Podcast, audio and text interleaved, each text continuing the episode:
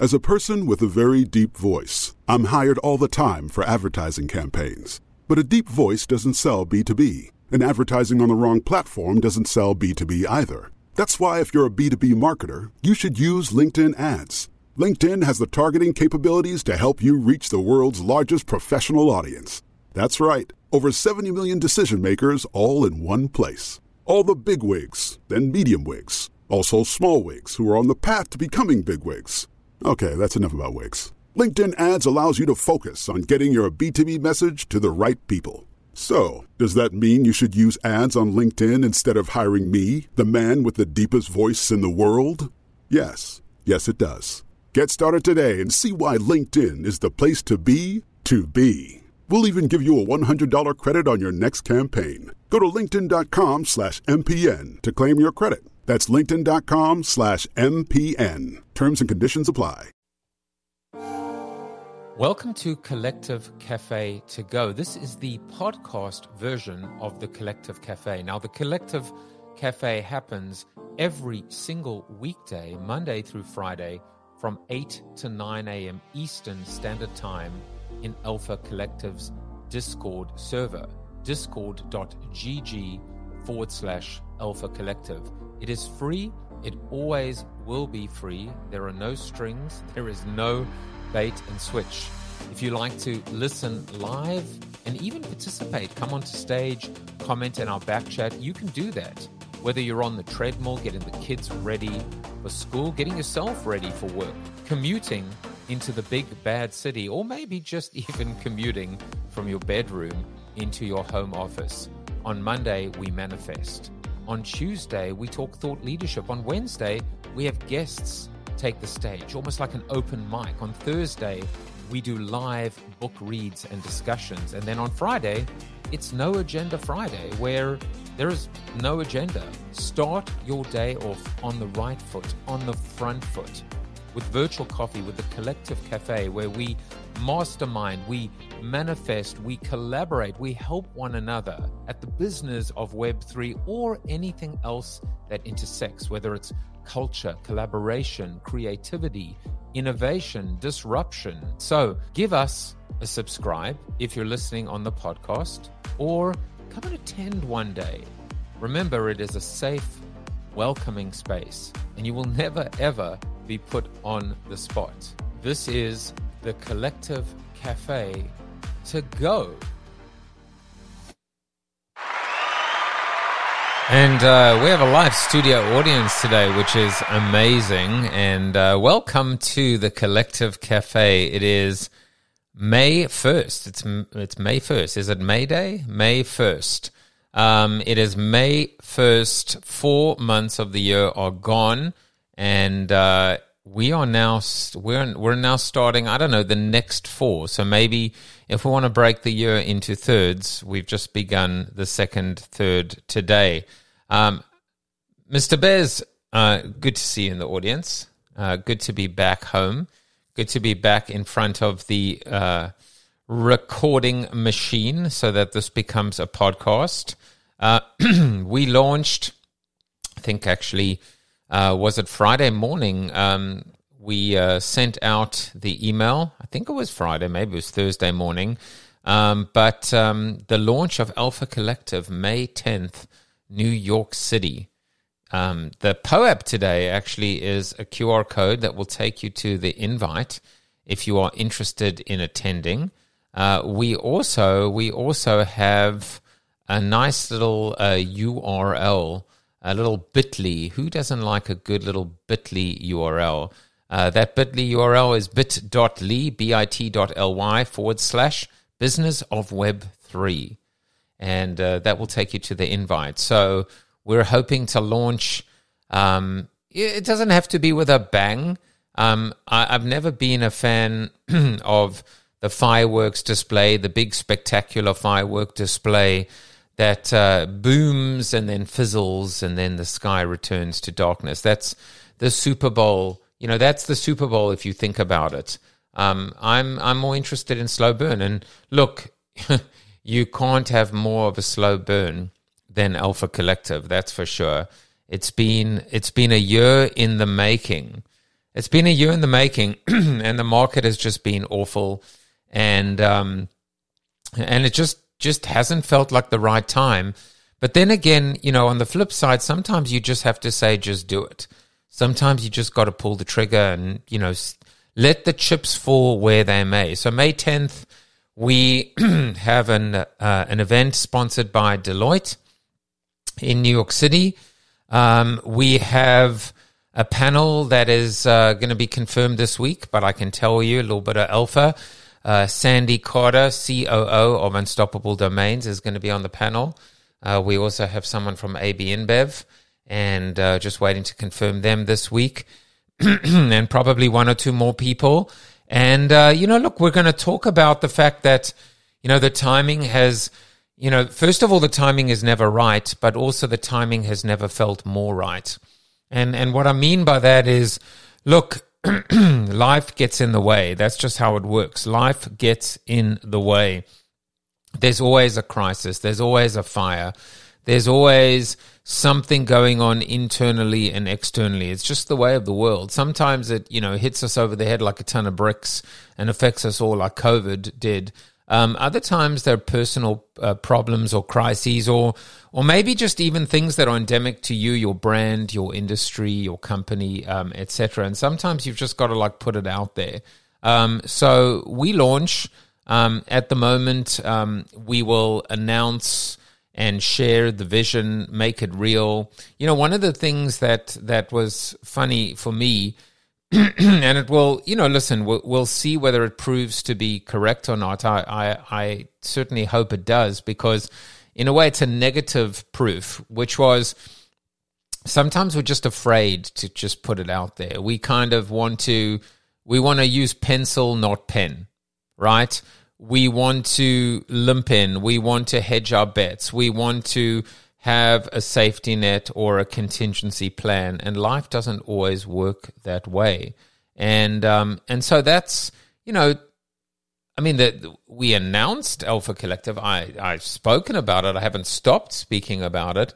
Um, but I can tell you that um, when it comes to you know just putting it out there and just saying this is real. Um, this is you know like you know, like the best thing to do is just is just to to to say you know it's happening have an event and then figure out how to how to fill the event. I mean it's almost like a it's it's a problem but it's a good problem you know. Now how do you put the bums in seats? But but here's the point is that you know until until the press release until the event it doesn't seem real to people and that's what I'm hoping. That's what I'm I'm I'm I'm banking on. Um, is that now it seems real? Like, wait a second, you've got an event, you've got people coming to the event. Um, it's it's a it's a good thing to have, um, and we'll see and and and we'll see how how it shapes up. Um, so there's a lot of um, a lot of work to be done this week, and um, and you know got to move some uh, got to move some mountains uh, as well, and uh, and I think it's possible, and and and I'm excited. Um, so if you can support it in any way, um, that would be that would be amazing.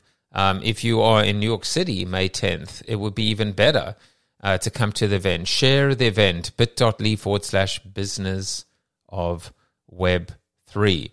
And by the way, and by the way, um, I can also tell you um, that um, the um, the POAP code today um, might just have that same code as well.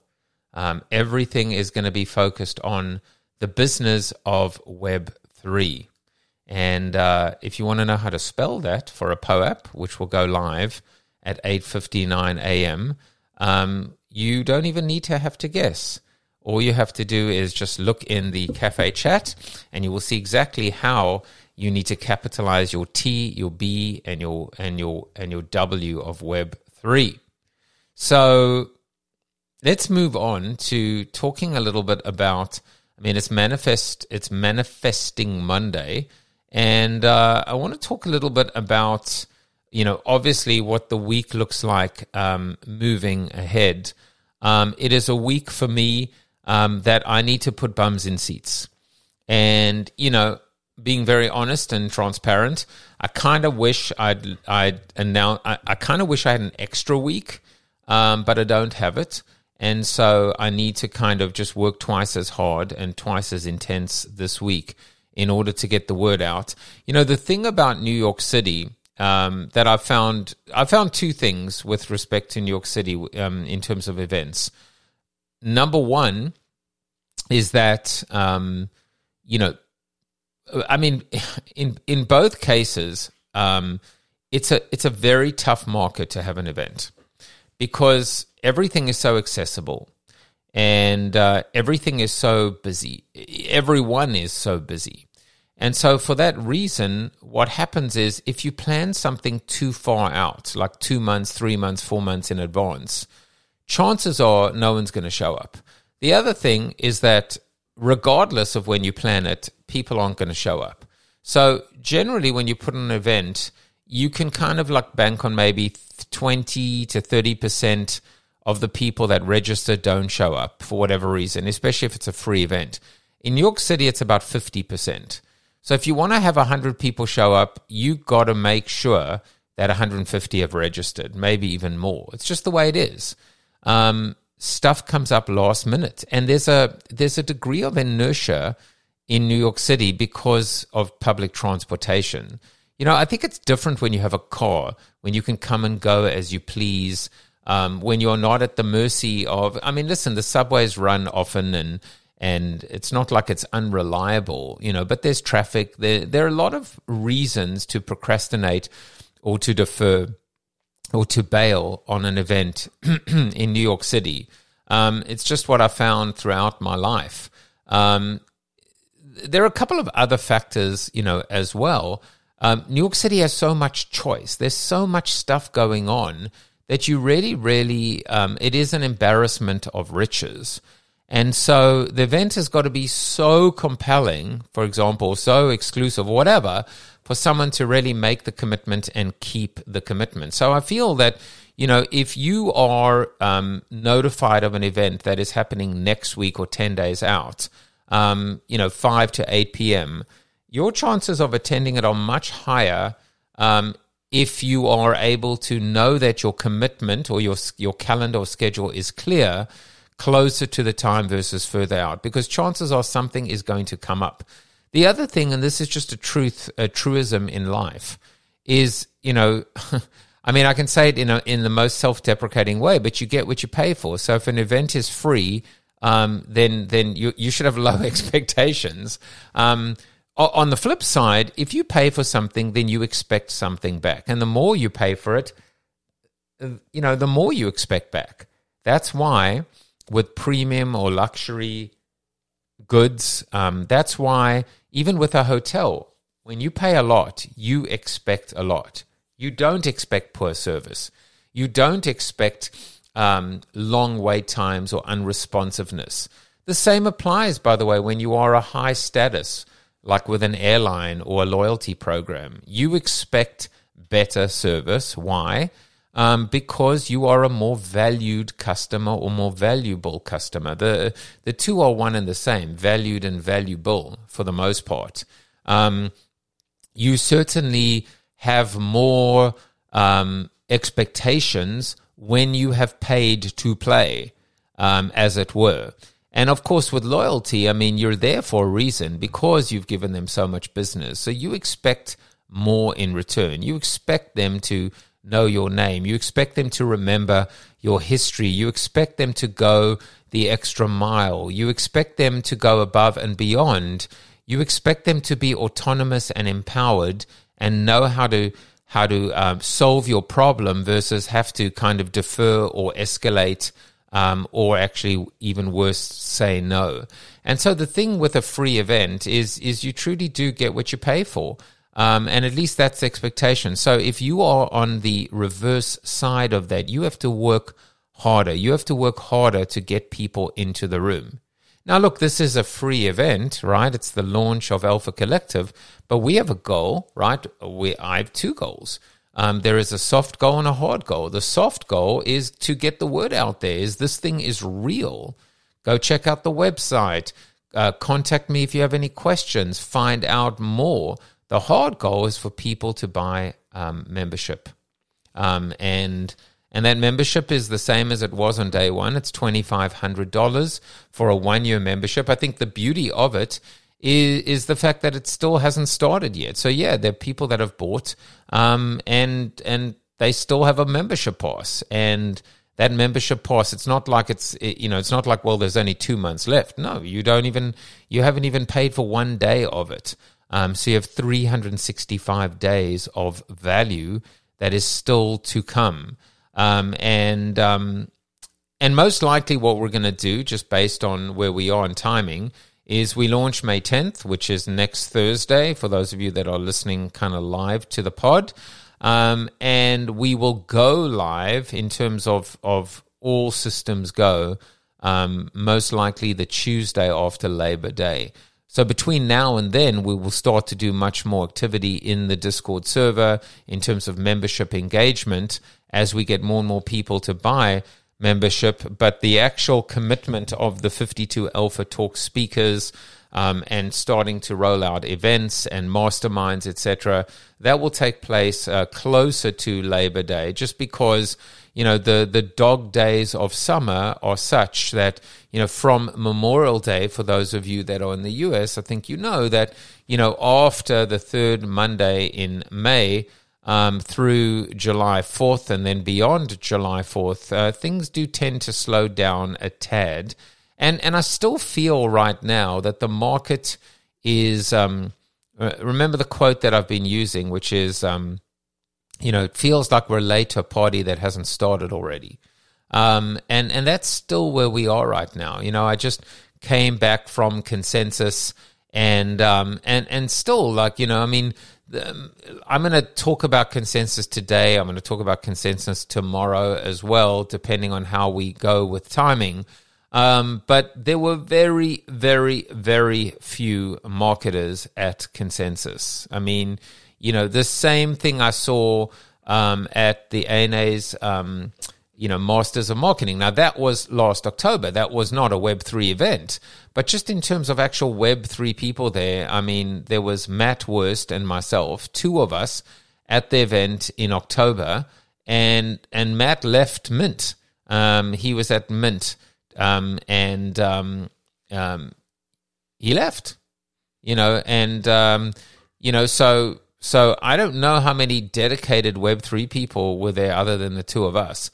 And when we look at consensus, yeah, there was a you know there was a woman from Pepsi and there was a woman from uh, um, Anheuser Busch. They were speakers.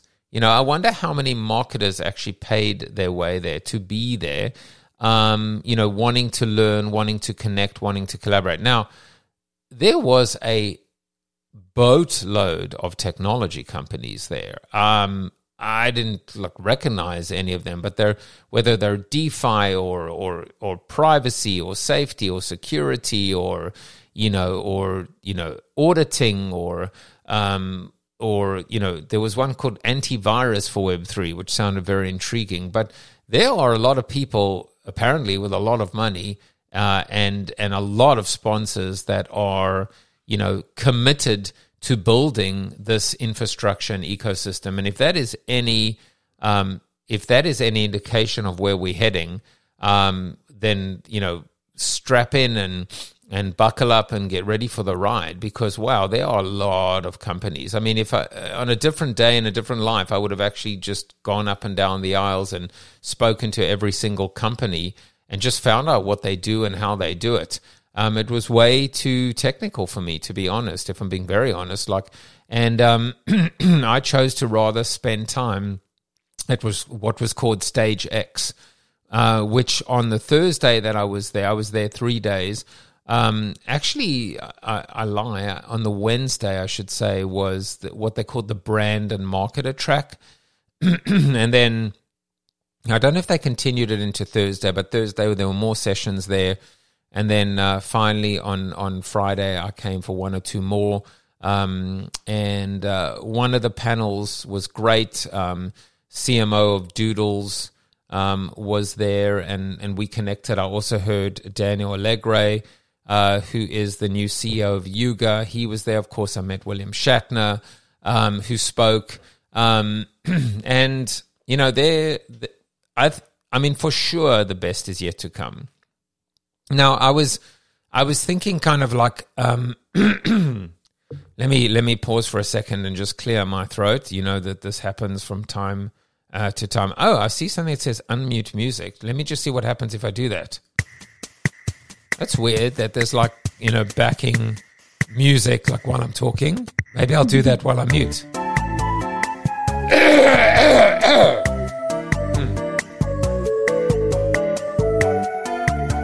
I wonder if you heard the music while I was clearing my throat. Let's try it again. Now, I would assume you can hear the music right now, but when I hit mute, do you stop hearing the music?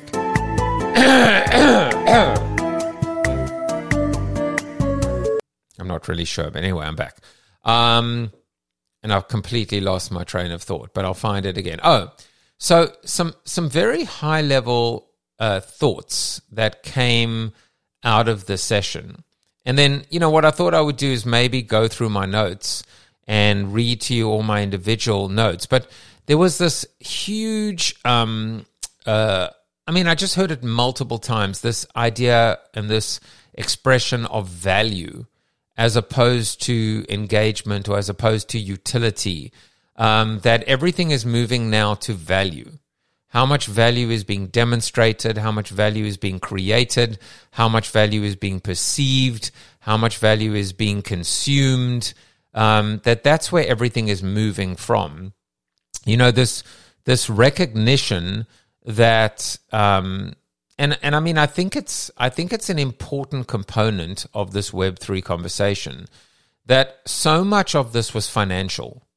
You know, I mean, hell, all this these conversations about you know on, on, the tech side, right, and and the business side or the finance side, DeFi and you know altcoins and shitcoins and you know and and you know and looking at Bitcoin and I mean, so much of this was was pure, you know, this idea of day trading and you know, still to this day, you see all these people talking about showing these these curves and red and green, and it looks like like we're operating on the stock market and i'm like this is not what i signed up for. Um, and you know when it comes to the whole nft space it was the same thing and it still is for the most part. You you are buying uh, based on flipping. You are buying based on this idea that you might sell. And and this is why you know it it reinforced something that i said a long time ago um, which is the key thing to do is to buy two with everything. You know, I mean, I'll, I'll tell you that initially when when Fanzo started talking about it, he had his what he called, um, you know, three by three by three or something like that, or three by three, and you know, it it, it turns out that it was probably not the perfect advice, but it was a, a, lot closer to it.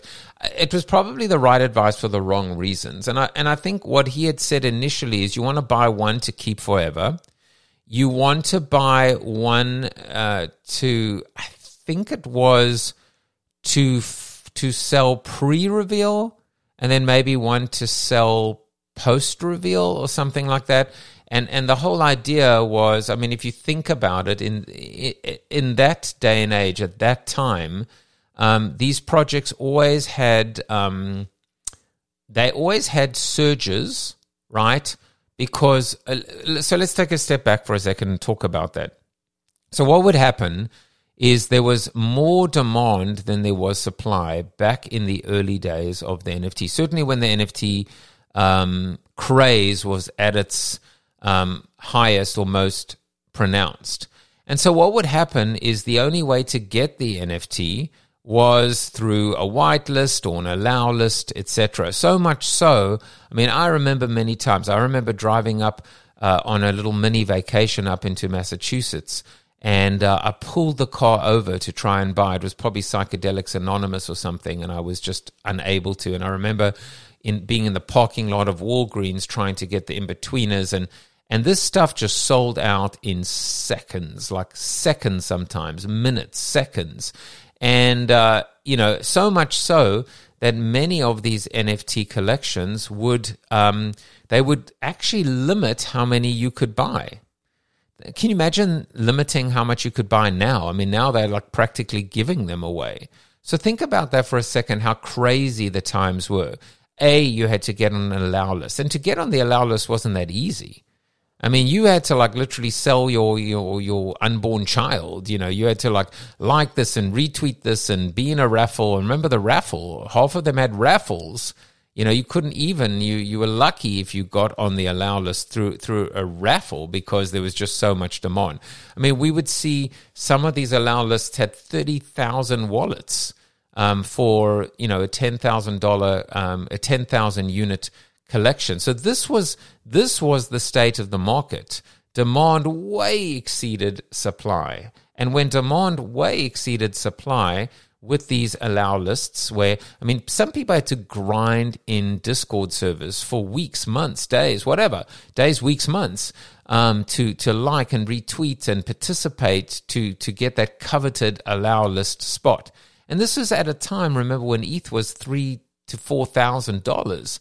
And and these collections were not launching at 0.01. They were launching at, you know, 0.25 or 0.33 or, you know, that I mean it, it was, you know, it was a thousand bucks minimum for you know to to get an NFT. I'm not minimum, but on average, maybe I should say. So this this was the times we were living in. So you would buy, and immediately, um, you know, people would start not dumping them, but you know, going eh, like kind of a bit of arbitrage, and you would see, yeah, the min price was, let's say, the pre-sale was, I'm making it up, you know, 0.15, and then there was the general sale was 0.25, and even that sold out, and so it wasn't uncommon to be able to get a 0.33 or 0.5 or even higher on OpenSea.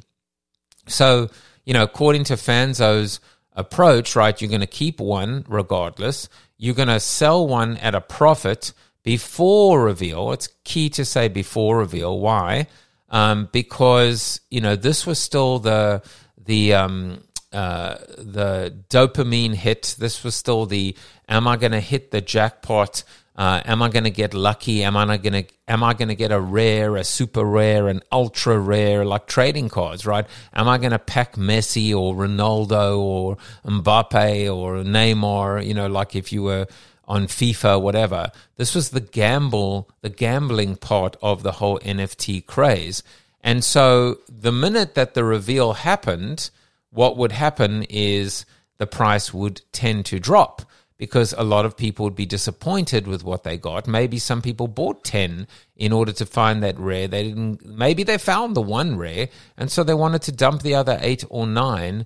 Um, and so that third one, maybe you sold because you did get a slight rare one, or as you know, Fanzo would say often, sometimes you would, you would, you know, maybe um, sell one rare, like rarish one in order to get the one that you truly wanted. Or sometimes you'd sell two in order to buy a rare. So there were different ways to be able to trade up or, or trade or trade down or whatever.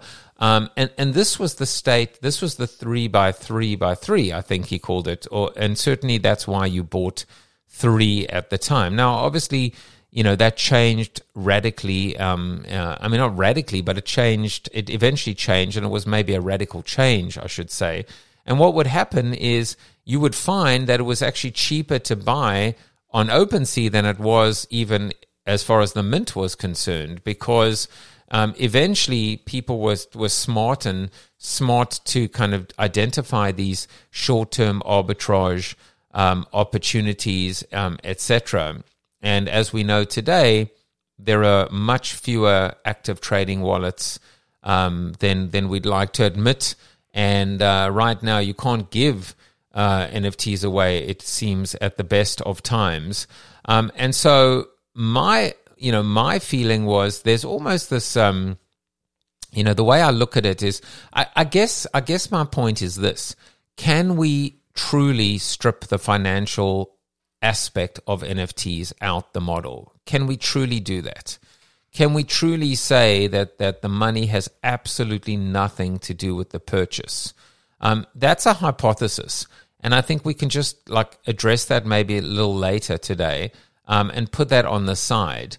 Um, but until that is true, so let's just assume that whether it's true or not true, or should be true or could be true, um, it's almost this idea of saying um, the goal here is for this. Um, you know, I would always, uh, I would always say, you know, with my companies that I had, even with Crayon, I said, you know, I'd bring someone in and I would say, your goal is to, you know, help. Your first goal is to help me package this company, you know, work on the valuation and get to the point where we have a buyer for this company. And then your second goal is to convince me not to sell. So your goal is to, I'm bringing you aboard to help me sell the company. So in other words, that means packaging it, merchandising it, maximizing it, you know, uh, showcasing it, and then eventually getting the offer. And then your second goal is now convince me not to sell. What do I mean by that? What I mean by that is you want to get to the point where there is real value being created, demonstrated, um, you know, and, and, and, and appreciated by an external source, an investor, an acquirer. And then you want to kind of resist the urge to cash in or cash out or sell prematurely, too early for too low. And, and I think that's, to me, is still the way that I look at this NFT space, which is your goal – is like you're you're buying these things um, and you're saying, "Oh, I'll never sell." You know, I mean, I've just said that I will never sell uh, my my doodle. Um, but the reality is that if that doodle increases to a certain level, it's going to be really, really hard not to. So, so how? I mean, so let, let me let me look at. I'm going to look at some uh, of the the prices today. I bought my Doodle at three point seven. I, I, I you know, when it dropped and everything, and there was just like almost mutiny, and I was like, you know what? I really believe in what the on, on what they're doing, in what they're doing. We're not an NFT company. You know, they just actually this week, this past week, acquired a studio. Um, they have some pretty senior people working there if any collection is going to be able to turn itself into a media brand and into a, a multi-channel, omni-channel asset, it's going to be Doodles. Um, they're going to be one of them, and I could afford it barely, um, and I had to like sell and beg and borrow and steal and move things around. But eventually, I bought it for three point seven. Now it dropped. I mean, and it dropped and it dropped and it dropped, and I was like, "What the hell?" you know, yet again, even in this crypto winter, I have, I'm a loser. I'm a, I'm a flippin' loser. Yet again, I sold too soon. Um, and I think it dropped. The average price was 2.35 maybe at a point. Uh, I'm gonna I'm gonna uh, take a little um, a little screenshot for you. I'm looking at the last uh, the last few sales, by the way uh, 3.045, 2.9, 2.8, 2.86, a lot, a whole bunch of a whole bunch of 2.86. It's a weird that they're all there at 2.86. Um, but but right now they are 2.975. So I mean I I want to show you. I'm going to actually just take a screenshot and then just post um, kind of the the uh, trade I can never get that word right, the trajectory um, of Doodles, and you can see why I bought it when I bought it. Um, so let me just post that in the uh, in the cafe chat, um, and you can see like even though it dropped all the way to two point three. Okay, I just posted it now, so you can have a look at it. I mean, you can see that Doodles was for a long, long time, you know, hanging out in the 15 ETH range and even as high as uh, on average like 23 ETH. At the moment, it's dropped all the way down to. You can see that tiny little dip. That that low, low, low right now is like that 2.3, 2.4, and now it seems to be back up to three. There's no question that if Doodles is going to make it, right, and if they don't make it, I don't see how anyone can make it. But if they don't make it, um, that I've definitely bought at a good time. You know, it's it's a complete um, it's a complete like like you know uh, red herring, or not, maybe not red herring, um, but it's it's um, it's it's really really um, a fool's errand to be, you know, upset about not buying it at two point three uh, versus three point seven. The difference, you know, is so marginal and tiny compared to. Can you imagine buying it at ten? Um, if you look at the chart again, and you will see that there was there was this precipitous drop. The you know there there've been a few drops, right? But the biggest the the two biggest one went from almost an average of about 23 down to 10, just a, uh, let's call it 11. You can be sure people bought at 11 going, hell, I'm like, you know, I'm getting in on the bottom. And then they probably, you know, high fived each other till, you know, to the moon because then it goes all the way up to 19, you know, call it and then drops even more precipitously um, to round about seven or eight, and still dropped and dropped and dropped again. So it's definitely like sometimes we, you know, that's just greedy when you're like, oh, I could have bought it at 2.3. Yeah, I could have bought it at 2.3. I also could have bought it at 23, but I didn't. I bought it at 3.7. Um, and I didn't have to deal with the, um, you know, with every day being obsessed on it, 3.7 became 3.6, became 3.5, I probably would have bought it at 3. And, and so I would have been at where I wanted to. But for what I bought it for, 2.3 versus 3.7 is meaningless. It's meaningless. I, I have bought into what could become, you know, a massive media brand. And, and you know what? This is the point I tried to make earlier. I wish that I could have bought two. The only reason why I'm upset I didn't buy 2.3 is that I could have bought two for what would have been 4.6 instead of one for 3.7. Why do I want two? For the reasons I've been explaining.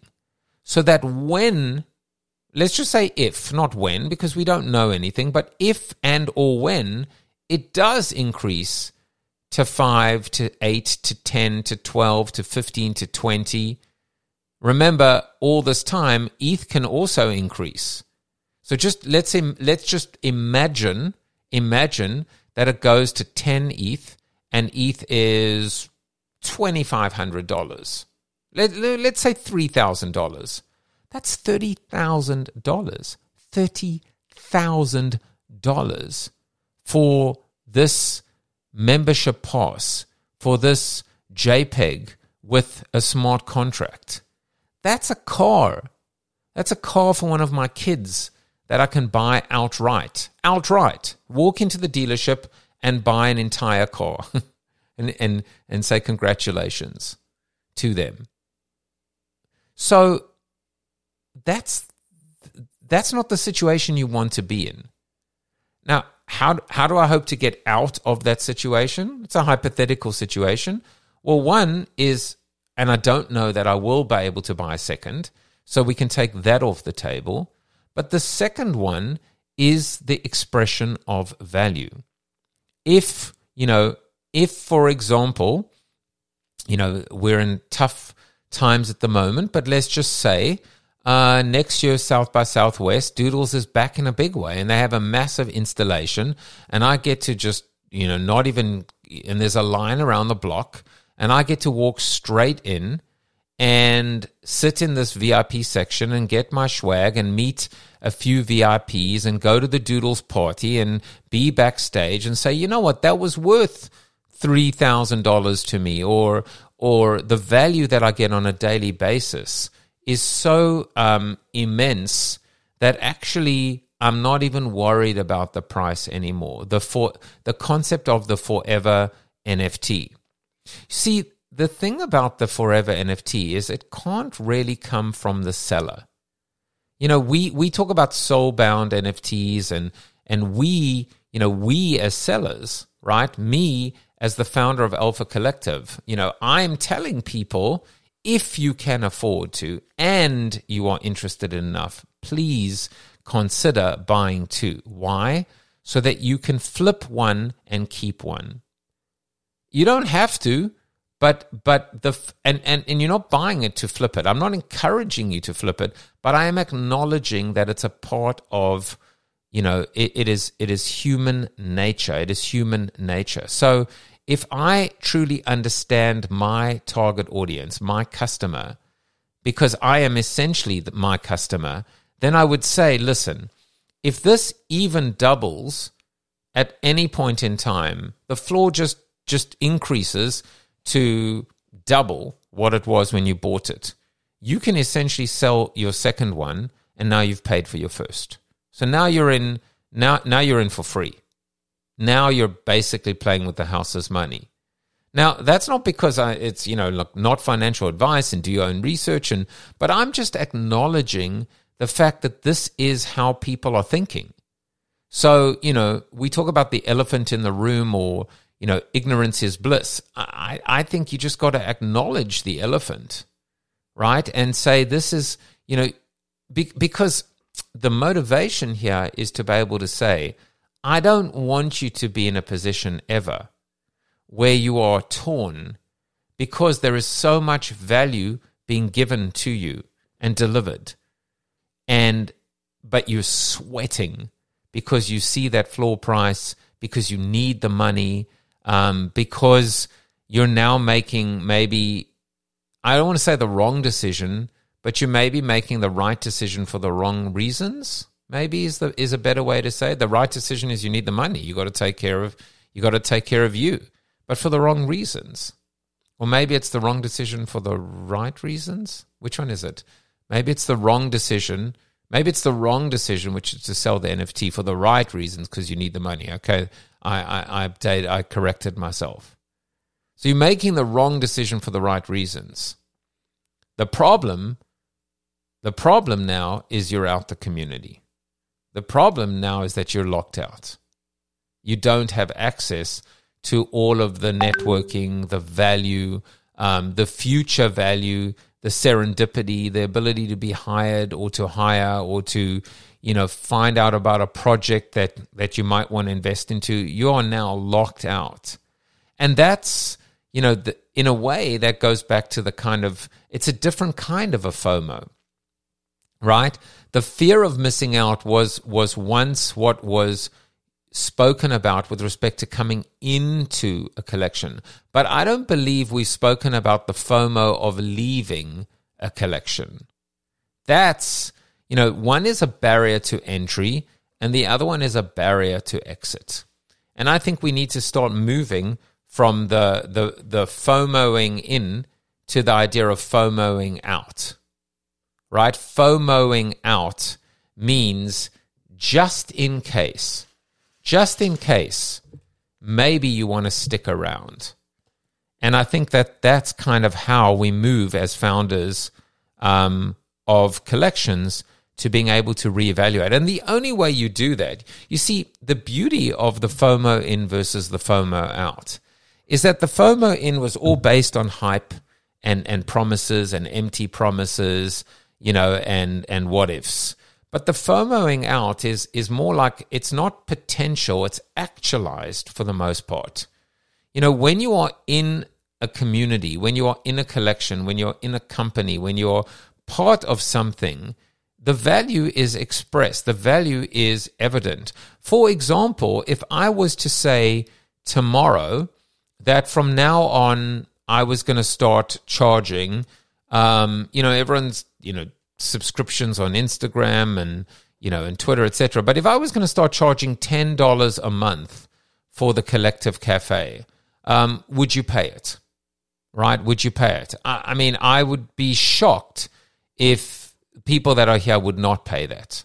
Would not pay ten dollars a month, one hundred and twenty dollars a year um, to continue this dialogue. Why? Because of the expression, not the expression of value, because of the delivery of value, right? Now, you, of course, in this hypothetical example, you might say, well, you know, I don't want to pay $10 a month. Um, I'll just get the podcast. Well, what if the podcast was, was gated as well? So now you're locked out of this one hour consistent conversation Monday through Friday. The only way, the only way that, that that I can be assured of or confident of being able to do that and not lose you is the fact that I need to be confident in the value and the utility that is being created and demonstrated consistently and delivered consistently to you. So that's the FOMO out versus the FOMO in. And and and that's why as I said, you know, we are uh, at a very very interesting time. I saw a tweet this weekend that said, Would you buy a Bored Ape? And it's like 45 ETH at the moment. And I was like, Hell yes, if I could afford one. I mean, just by the way, think about that for a second. A Bored Ape today in this uh, bear market, I'm just, you know, got to take out the old abacus here, um, is like, call it 45 times, I don't know, 1900. It's $85,000. $85,000 you know, li- listen, I'm not going to lie. If I had $85,000 lying around, I wouldn't buy it. I'm, I'm lying. this is way too expensive. Now, now when I do the calculation. Um, but the Doodle, that was a little bit more affordable. Uh, I actually bought um, what, listen, I put my money where my mouth is. I bought two, uh, two Cool Cats this weekend or on Friday because um, I was listening to also just, you know, uh, some of the things that they're doing too. I mean, that was very different. That was, ooh, what was it? Point. I mean, that was a little bit more expensive. Let me see. That one's actually gone up, by the way.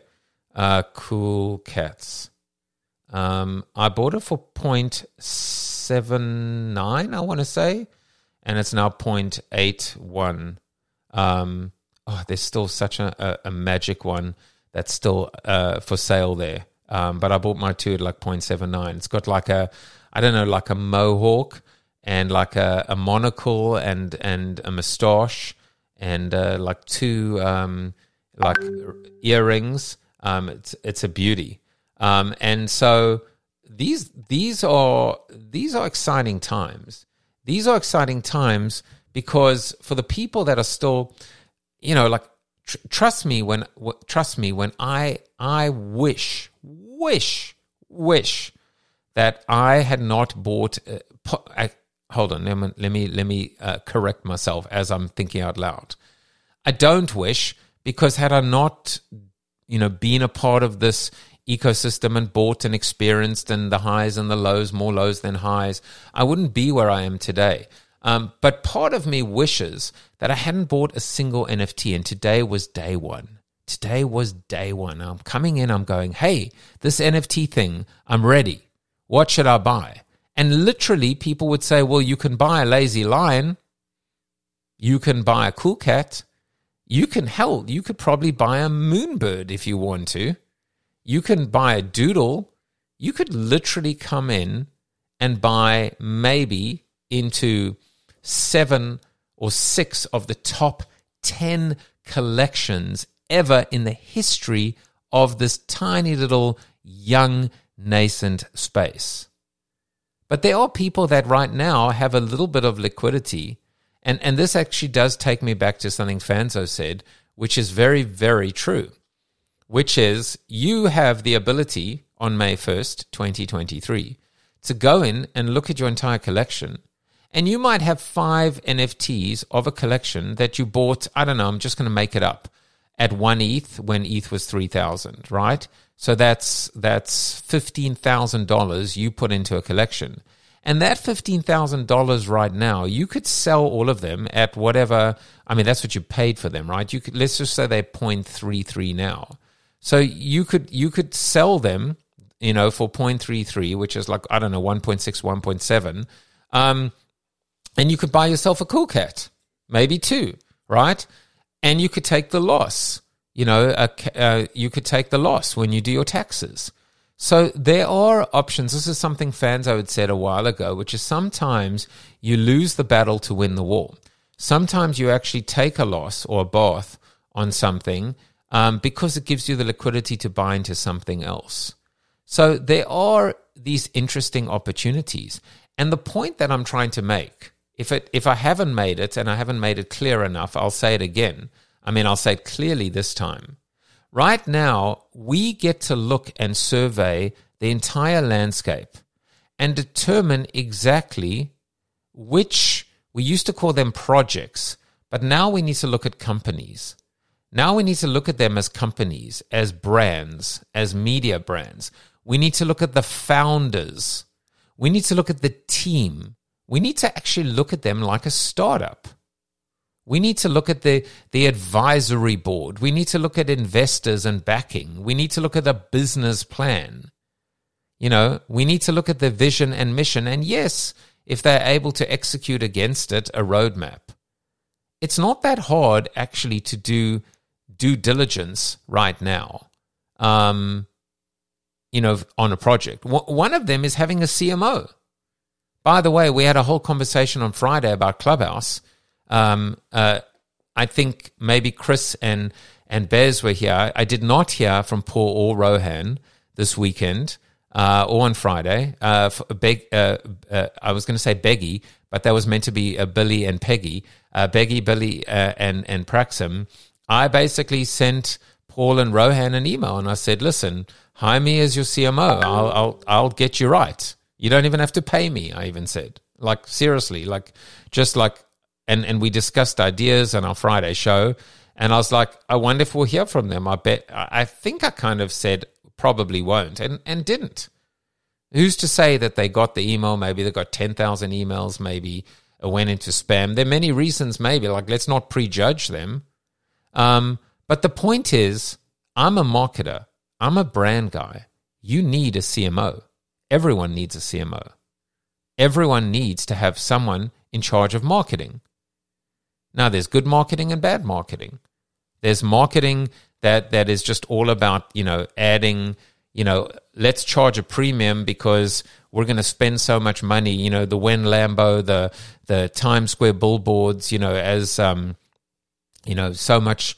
Uh, I just bought uh, into something called Naked Wines, um, which is a monthly membership, and they're basically just you know built on I, you know, I, I, sampled this idea of it's an initial box, six wines, uh, paid $34 for it, which is a monthly membership. Um, these wines are valued at $134. Uh, I tasted the first one this weekend. It actually on Vivino is $10. $10. I would never buy a $10 bottle of wine. And, and true to form, this bottle tasted like a 25 to 30 plus um, dollar bottle of wine.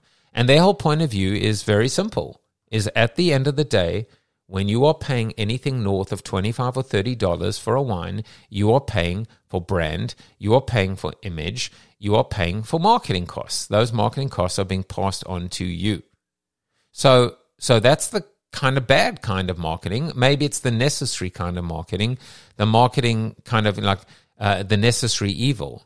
But the flip side is, I am a believer that you have to invest in order to get. You've got to spend in order to get back. You've got to invest in, it's, it's like investing in your body, your health, going to the gym. You know, results are not instant. You have to work at it and work hard and work consistently. And marketing done well is about investing, investing in relationships, investing in value, inve- investing in re, you know, relationships, um, engagement value, demonstrating that value consistently. That's what marketing is about at the end of the day. So one litmus test, if you you know, if you think about it, is does the collection have a CMO? Do they have someone in charge of marketing? Like actually a dedicated person in charge of marketing? If the answer is yes, then then there's you know they're they're uh, I'm not saying that they're major leagues, but they're certainly not little league. you know, I mean Daniel Alegre, he's the CEO of Yuga Labs. He was the CEO of Activision Blizzard. When you make a high profile signing like that, certainly the guy's going to he's getting paid. You know, no doubt he has a salary. No doubt he has equity. No doubt he has, I'm sure, a bunch of uh, bored apes that were thrown in and Otherside and and and and mutants and Meebits and etc. etc. But I mean, we're looking at the team. Look at the team. You know, and and that's how you and ultimately that's how you determine if the project has got legs. So that's one way. Doodle's got a CMO. Right? I met her. Very smart Doodle's got a CEO. He, you know, he was actually he unfortunately had a death in the family, but he was meant to speak um, at consensus as well. So these are the ways that we actually now determine who is going to be in it for the long haul. You know, who is left standing? I mean, it's not a, you know, yeah, it's a bit of a ghost town. Um, but the question is not who fell by the wayside. The question is who is still standing. You know, and how healthy are they? And are they growing? And do they have a vision? Just because you survived, by the way, doesn't mean that you're going to win. Just because you survive doesn't mean you're going to thrive. You know, I mean, I think about, uh, you know, I think about The Walking Dead, right? And there's a zombie apocalypse, and yeah, there are survivors. That doesn't mean they won. I mean, there are people basically like, you know, unfortunately, that, you know, death is just an inevitability, it's just a stay of execution. So survival does not mean thrival. Just being able to say I'm still standing, yes, it's an achievement. But it's it just means you're still in the game. Which, by the way, it may be fantastic that 90% of the others are not in the game anymore and you are, but it still doesn't mean you're going to win. Right? We think about the World Series of Poker. Right? You can go into the World Series of Poker and you can survive day one and you can survive day two and you can survive, held even day three. You can still lose um, and not be in the money, as they say, not make it to the day when the last X number of hands, where you actually, everyone who loses at that point gets a payout. At a minimum, they get their money back and they maybe make a little bit as well. And, and yes, it's an achievement of course, it's an achievement to say, I survived day one. Hell, if I bought into the World Series of Poker, I think it's $10,000. It's a bucket list item of mine. I might do it one day if I can afford it. Um, and, you know, if I can say I made it to day two, I'll buy a t shirt that says I made it to day two of the World Series of Poker. If I make it to day three, I'll say I made it to day three um, of the World Series of Poker. But the thing is, and for any of you that have ever played poker, you would know you can sit at the table for, for you can outlast people on day one without actually basically playing a hand. I mean, you could literally just, you know, fold every single hand, except for when you're small blind or big blind, for those of you that know Texas Hold'em. And unless you've got like that killer, killer hand, like bullets, right? Two aces or something that's so super strong, and maybe you get lucky and you know nobody raises and you get to see the flop and maybe you win a hand because you had two kings you get a third king the problem in this scenario is twofold one so remember you can survive and say i'm still here i'm still standing i made it to day two but your quality of life is zero, right? Because what did you do? You just folded every single hand until you had a great hand. And when you play, everybody folds. Why? Because you they read you like a book. they read you like a book because the only time you're playing, you're so predictable is when you've got like the killer hand. And, you know, and so uh, was it worth it? Maybe. M- maybe you just wanted to, maybe. Maybe you just wanted to say, I survived. That's all I wanted. My goal was just to make it um, and stick around and maybe sit with a celebrity or a, you know, or, or a professional poker player at my table. But but you were no close to winning than someone who literally the first hand of the entire World Series of Poker, the first person to go out went all in on their very first hand.